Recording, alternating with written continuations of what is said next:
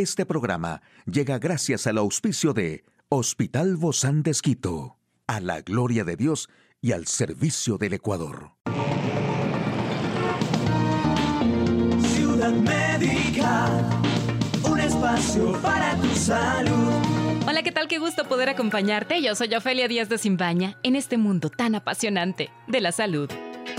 Bueno, y el sangrado nasal de la nariz, también conocido como hemorragia nasal, es un síntoma común que puede aparecer hasta en los momentos más inoportunos. Y para detener el sangrado, puedes preparar una solución salina mezclando una pizca de sal en un vaso de agua que posteriormente puedes introducir a soplos dentro de la nariz con la ayuda de una jeringa. También puedes colocar una o dos gotas de limón cuando la nariz sangre. Esta gota debe caer sobre la fosa afectada. Otra buena solución consiste en sumergir un trozo de gasa esterilizada en vinagre, la cual se debe dejar 10 minutos dentro de la nariz. También se recomienda colocarse un paño frío en el puente de la nariz. Este remedio ayudará a contraer las venas y detener el flujo sanguíneo. La aplicación de hielo también puede ser eficaz para parar el sangrado de la nariz. Simplemente aplícate hielo en el puente de la nariz durante un par de minutos. Si prefieres, también puedes optar por una toalla húmeda y colocarla en la cabeza podría ayudar a frenar la hemorragia rápidamente. Así sentirás más alivio. Siéntate derecho e inclina la cabeza ligeramente hacia adelante. No inclines la cabeza hacia atrás. Esto puede hacer que la sangre vaya hacia la parte de atrás de la garganta y podrías tragarla. Tragar sangre puede irritar el estómago y causar vómito. Además, el vómito podría hacer que el sangrado empeore o hacer que éste se origine nuevamente. Aquí el detalle de la información más actual en el campo de la salud, salud de Pelé con mejoría progresiva según médicos. ¿Por qué sentimos que la Navidad llega cada vez más rápido? La clave para ser feliz según la Universidad de Harvard. El exfutbolista brasileño Edson Arantes do Nascimento, Pelé, hospitalizado desde hace una semana y cuya salud ha sido motivo de preocupación en todo el mundo, sigue recuperándose satisfactoriamente de la infección pulmonar que la aqueja, según la información divulgada por fuentes médicas en estos días. El paciente sigue evolucionando con mejora progresiva del estado general, especialmente de la infección respiratoria, así lo señala un comunicado del Hospital Albert Einstein de Brasil, donde se encuentra internado desde el pasado 29 de noviembre. El tres veces campeón mundial que se encuentra en un tratamiento con un cáncer de colon fue hospitalizado hace una semana para evaluar un cambio en el régimen de quimioterapia. Días después los médicos informaron que también estaban tratando una infección pulmonar que según señalaron sus hijas era derivada del COVID-19 que contrajo hace tres semanas. En tu infancia. Diciembre era el mes más largo de los meses. Pudo haber estado lleno de ensayos, de las representaciones navideñas de la escuela. Había que escribir la lista de regalos y saborear los chocolates del calendario de Adviento por la mañana. Pero a veces parecía que nunca la Navidad iba a llegar. A medida que envejecemos, la memoria se vuelve más falible y recordamos menos de nuestra vida cotidiana. También es menos probable que intentemos cosas nuevas como cuando éramos más jóvenes. Juntos, estos factores pueden contribuir a la sensación de que ha pasado menos tiempo desde la última Navidad de lo que esperábamos, debido a que lo que hacemos tiene una influencia tan fuerte en cómo experimentamos el tiempo. Los cambios en nuestra rutina distorsionan el paso del tiempo. Un día predecible ayuda a que el tiempo fluya de manera constante. Esto quedó ilustrado a escala mundial durante la pandemia. Un minuto estábamos todos haciendo nuestra vida diaria, entonces de repente nuestras rutinas se desorganizaron. Otro factor que puede hacernos sentir que la Navidad está aquí demasiado rápido es la cantidad de energía que ponemos para anticiparla. Sin embargo, tal vez sentimos que la Navidad llega más rápido cada año porque realmente es así. En años pasados la publicidad navideña no se veía hasta el comienzo del Adviento. Y mire usted nada más, el Harvard Grand Study siguió de cerca a 700 estudiantes universitarios masculinos de la prestigiosa universidad estadounidense durante 75 años midiendo una vasta gama de rasgos psicológicos, antropológicos y físicos de las emociones más buscadas y pocas veces alcanzadas. De hecho, están quienes suelen repetir la frase la felicidad no es un estado prolongado, son momentos, pero pareciera ser que la Universidad de Harvard ha podido dar en la tecla con una investigación que viene realizando desde hace 12 décadas. El estudio conocido como el Harvard Grant Study o Harvard Study of Adult Development siguió de cerca a 700 estudiantes universitarios masculinos de la prestigiosa universidad estadounidense durante 75 años, midiendo una vasta gama de rasgos psicológicos, antropológicos y físicos, que van desde el tipo de personalidad hasta el coeficiente intelectual, los hábitos de consumo de alcohol y las relaciones familiares, en un esfuerzo por determinar qué factores contribuyen más al florecimiento humano, descubrir cosas nuevas como humanos. Estamos programados para experimentar alegría cuando experimentamos novedades.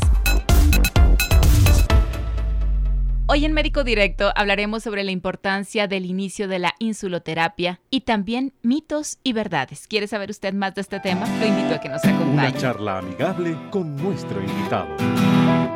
Hoy recibimos con muchísimo agrado a la doctora Alba González. Ella es diabetóloga especializada en Chile del Hospital Bozán de Esquito. Gracias, Doc, por acompañarnos el día de hoy. Bienvenida. Muchas gracias por la invitación y en realidad vamos a tener un tema muy interesante. Bueno, Doc, la insulina es una hormona producida por el páncreas y es encargada de regular los niveles de glucosa en la sangre. Eso lo hemos venido hablando, ¿no? A lo largo de, de estas jornadas en Ciudad Médica. Pero cuando el cuerpo no produce la insulina, pues obviamente eh, se produce una menor cantidad y necesitamos esta administración extra a través de las inyecciones para sustituir esta insulina que nos falta. Por lo tanto, pues necesitamos conocer realmente cómo es el correcto uso de la insulina dentro de tantos mitos y verdades que hoy descubriremos junto con la doctora Alba González. Gracias, Doc. Y empecemos, Doc, porque ¿cómo es la importancia? ¿Por qué la importancia del uso de la insuloterapia?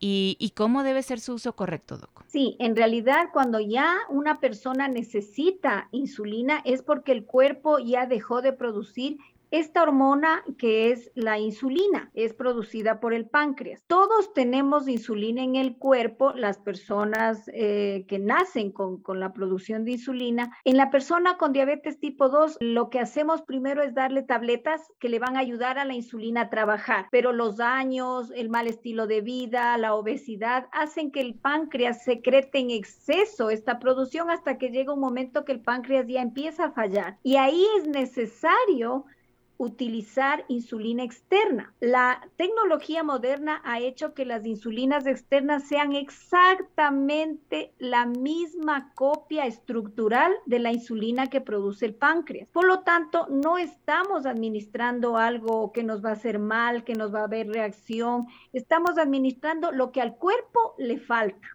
la gente piensa que al utilizar insulina prácticamente llegó al ocaso de la enfermedad, la insulina le va a dejar ciega, va a provocar insuficiencia renal, alguien le amputaron un pie o, provocó un infarto inmediatamente cuando usó insulina. Es al revés. Lo que pasa es que le tienen tanta si rechazo al, al pensamiento de usar insulina que se sigue eh, acelerando la complicación de la propia diabetes. Es decir, es la diabetes la que me llevó a estar ciega, es la diabetes la que me llevó a insuficiencia renal, es la diabetes la que me provocó lesiones, neuropatía en mis pies que me lograron provocar tal vez una lesión, se infectó esta lesión y como tengo mala circulación, los médicos tienen que lastimosamente llegar a amputar un pie. Ahora, Entonces, no es la insulina la que provoca todas estas complicaciones. El hecho de necesitar insulina no significa que no se haya logrado controlar bien la diabetes por falta de esfuerzo o dedicación del paciente, ¿verdad? Porque a veces dicen, es que fracasa en el tratamiento de la diabetes. La administración de insulina en una persona que tiene diabetes tipo 2, es decir, que empezamos con, con tratamiento oral, es como que fueran escaleras voy subiendo escalones. El primer escalón sería siempre la dieta, el estado, actividad física y la metformina, que sería ahora, ahora hay otros remedios que también están en vez de la metformina, pero a medida que vamos viendo que no resulta una sola terapia, monoterapia, subo el siguiente escalón, dos fármacos diferentes que me van a ayudar. Podría subir al tercero, que serían tres fármacos diferentes, o en ese mismo tercero se explica a la persona, mire, en el día usted va a usar los fármacos orales, pero déjese ayudar con insulina en la noche para que el páncreas tenga este apoyo de secreción de insulina externa que va a ser, le va a ayudar durante todas las 24 horas. Entonces uno tiene que ir subiendo de escalón para llegar a la insulina. Esto van a ser años. Hay personas que pueden estar con 15, 18 años muy bien cuidadas solo con fármacos, pero hay personas que lastimosamente no cumplen los, estos escalones, es decir, la dieta no es adecuada, no hay ejercicio, hay, hay obesidad, hay comida cada rato, que el páncreas secreta y secreta y secreta insulina hasta que llega un momento en que el páncreas falla. Y esta persona tendrá que usar insulina sin haber cumplido estas etapas, sino que es urgente la necesidad de la administración de insulina. Frente al uso adecuado de la insulina y el papel de la insulina en el cuerpo, bueno, lo hemos venido hablando. Pero, ¿cómo debe ser el correcto uso, Doc? Porque hay diferentes tipos de insulina. Sí, efectivamente. En realidad depende qué insulina le va a recetar su médico. Hay insulinas que se llaman basales, son insulinas que es el colchoncito, pongámosle la palabra colchón porque es la base con la cual yo voy a estar bien. Es, es la cantidad de insulina para yo tener un 110, un 115 y empezar el día con esa glicemia.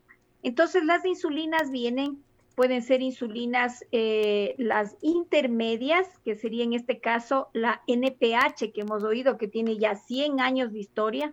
Esta insulina NPH hace una especie de curva, es decir, no es planita, sino que hace una curva a las 6 y ocho horas. Al hacer esta curva me estaría ayudando seis, ocho horas después, es decir, a mi almuerzo. Entonces, una insulina muy interesante porque si hay personas que tienen la glucosa alta a la hora del almuerzo, esta insulina nos ayuda porque va a proteger, ayudar a digerir este almuerzo y me mantiene bien en mis glicemias. Pero también hay otro tipo de insulinas que se llaman análogas. La insulina análoga le modificaron un poquito la estructura de la insulina NPH y esta insulina es planita, planita, planita, planita, planita. Es el colchón. Por lo tanto, no va a hacer una curva que me va a proteger seis horas después, sino que me mantiene estable. A diferencia de la insulina anterior, esta insulina no me va a ayudar a desayunar, almorzar y a merendar, pero me va a mantener tan estable para que el resto del día sea ayudado por medicación oral, por la misma actividad física. Depende mucho entonces la recomendación del médico para cada tipo de diabetes que, que tenga. Lo ideal es eso, o sea, cada persona tiene un tratamiento individualizado. Hay personas que necesitarán, a mi criterio, la insulina que nos da el Ministerio de Salud, como digo, es muy buena, y hay personas que requerirán la otra insulina. Las unas de insulinas nos, nos pueden, eh, la seguridad social y el ministerio, y habrá las otro, el otro tipo de insulinas en los cuales tengo yo que realmente comprarlas. Quizás eso hace que existe una diferencia de tratamiento a la persona. Aquella persona que, que por costos no, no tiene acceso, el médico tiene que adaptarse a cómo va a indicar la insulina. En todo caso, Doc, todas funcionan para lo mismo, ¿verdad? Exactamente, el objetivo es el mismo, llegar a metas glicémicas y poder eh, mantener la carga de producción propia del páncreas, porque la insulina es eso, le está ayudando a que el páncreas no se agote. Última recomendación, Doc. Cuando el médico le diga a usted que ya es necesario empezar insulina, no se asuste, no tenga miedo, no piense lo que a otras personas le cuentan, déjese llevar y sobre todo el médico le va a decir que va a usar la insulina por su peso.